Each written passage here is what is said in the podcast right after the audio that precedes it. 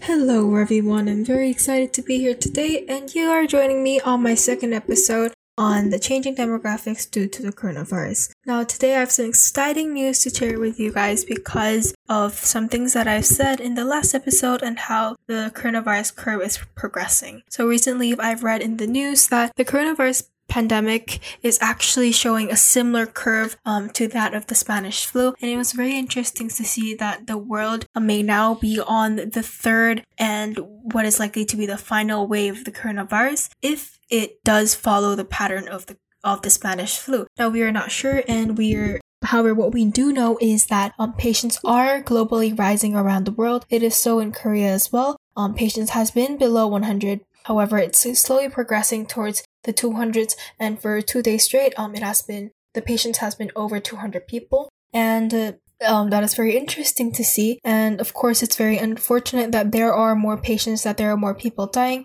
However, this curve is very important to know to see how this disease may progress before the proper vaccine is created. Now, we're going to talk about vaccines in the upcoming episodes. However, some new discoveries, some new changes, and even some new uh, more news on this topic has been going around. A lot of countries have created the vaccine, which is now a lot of them is in trial. Um, different companies have different vaccines, mostly antibody based, and therefore I'm very excited to talk about that in upcoming episodes as well. Going straight into my the second episode. So today, linking this back to the our last episode, I'm going to talk about the changing demographics of countries based on the coronavirus pandemic. Now, we know that since we are in a modern society, we know that we have advanced technology that we are developing such such things that allows us to more secure around these type of pandemics to have the ability to fight against it. However, we should also take into consideration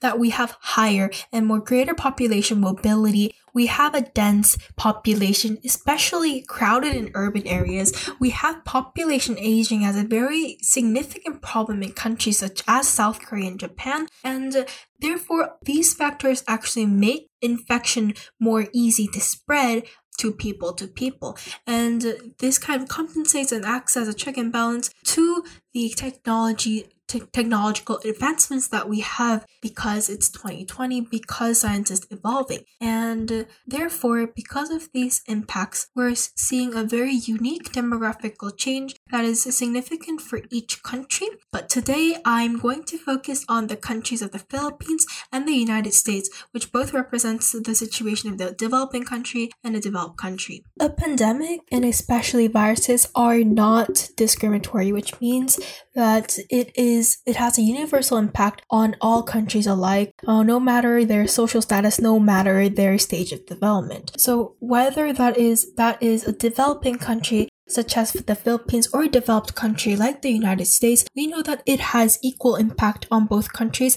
and what really affects the amount of impact that it has on the country depends on how the country deals with it. And also, there are factors that are uncontrollable and root from the culture of each country, such as how many people are living in one household and what type of jobs are prominent in their, that area or the gender ratio or all those socio-economic factors that we encounter every day and is a very large part of culture in many countries.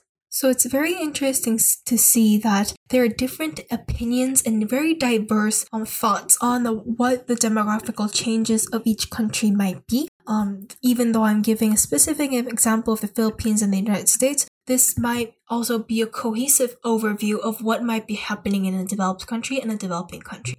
So starting from a developing country, the Phil, the Phil, the situation in the Philippines is very similar to that of Italy. Because the Philippines average house size is 4.4 people, which is just another indicator that there is higher intergenerational contact um, with the younger and older family members, um, which commutes from both villages and cities, shows that there can be faster or a higher rate of disease spreading, or um, we can say that if one person gets infected, there will be more people getting infected in a shorter period of time.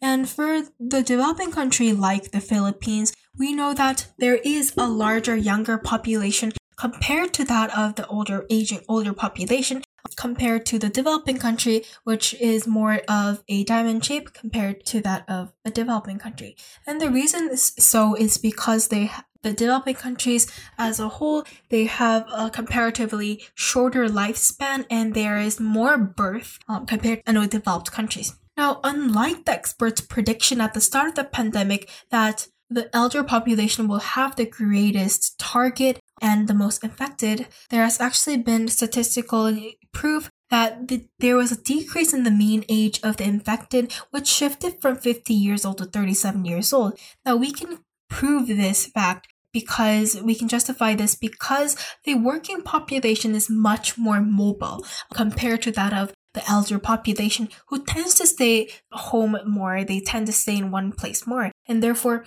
the younger population is getting more infected because they have more contact with society. And because there was an expansion in the COVID 19 deaths in the younger population, there was an unexpected transition to the demographical change or the effect on countries like the like the developing countries. Now, even though the amount of people who get infected does not go directly with the population who gets killed at the end of the day, we know that there will be a kind of a racial shift, that there will be more people dying from the younger population. Therefore, experts predict that this might compromise the population of the working class, however, or the younger population. However, some experts predict that because there is an, a change in the access of contraceptives, that there might on the other hand be a boom in births because people are not getting proper access to contraceptives especially during this time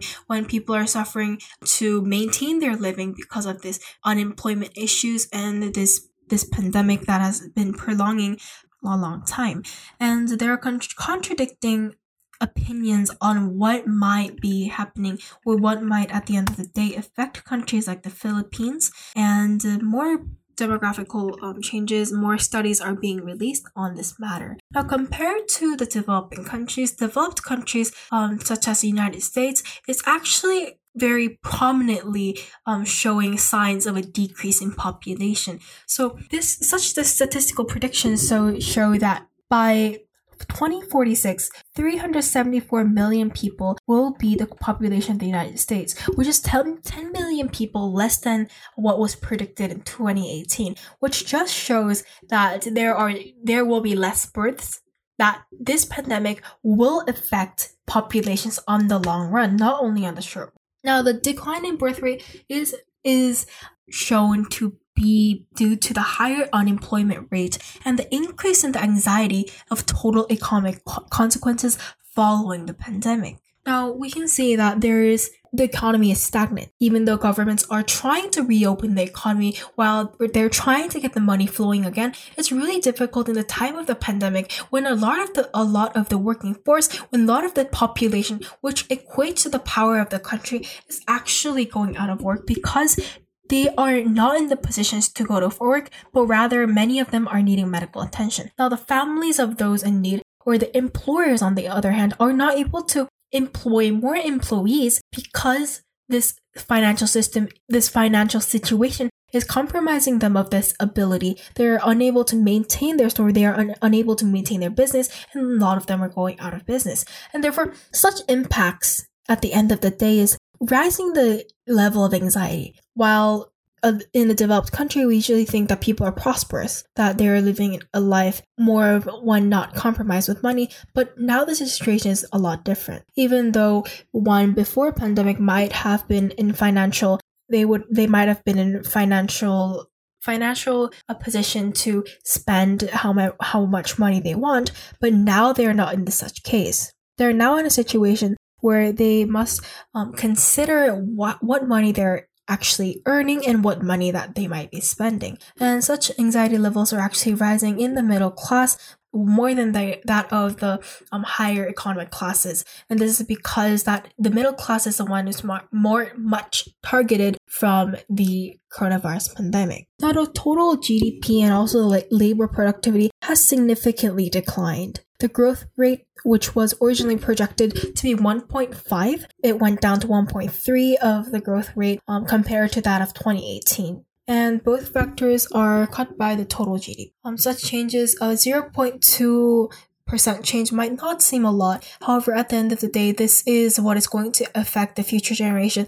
This is what is going to affect um, the choices that people make in the present right now that will significantly affect the future. And the misleading or the, the difficult thing is that we are not sure when this might end. We are unsure of the our future at least before the vaccine comes out and therefore this time of the the year this time of the societal situation is when anxiety rates are high. This is when people are actually dying, we're losing loved ones, and people of the de- developing country are now thinking a little bit differently from what they have usually thought of. And these are the main examples of a developing country and developed country. Um, there will be more reports coming out based on you know the demographical changes or the demographical effects on how experts um, prospect the demographic changes might affect our future However, this year, in this time of the day, well, this is what I can say for now. And uh, yeah, this was a very short episode, but I hope everyone's doing well.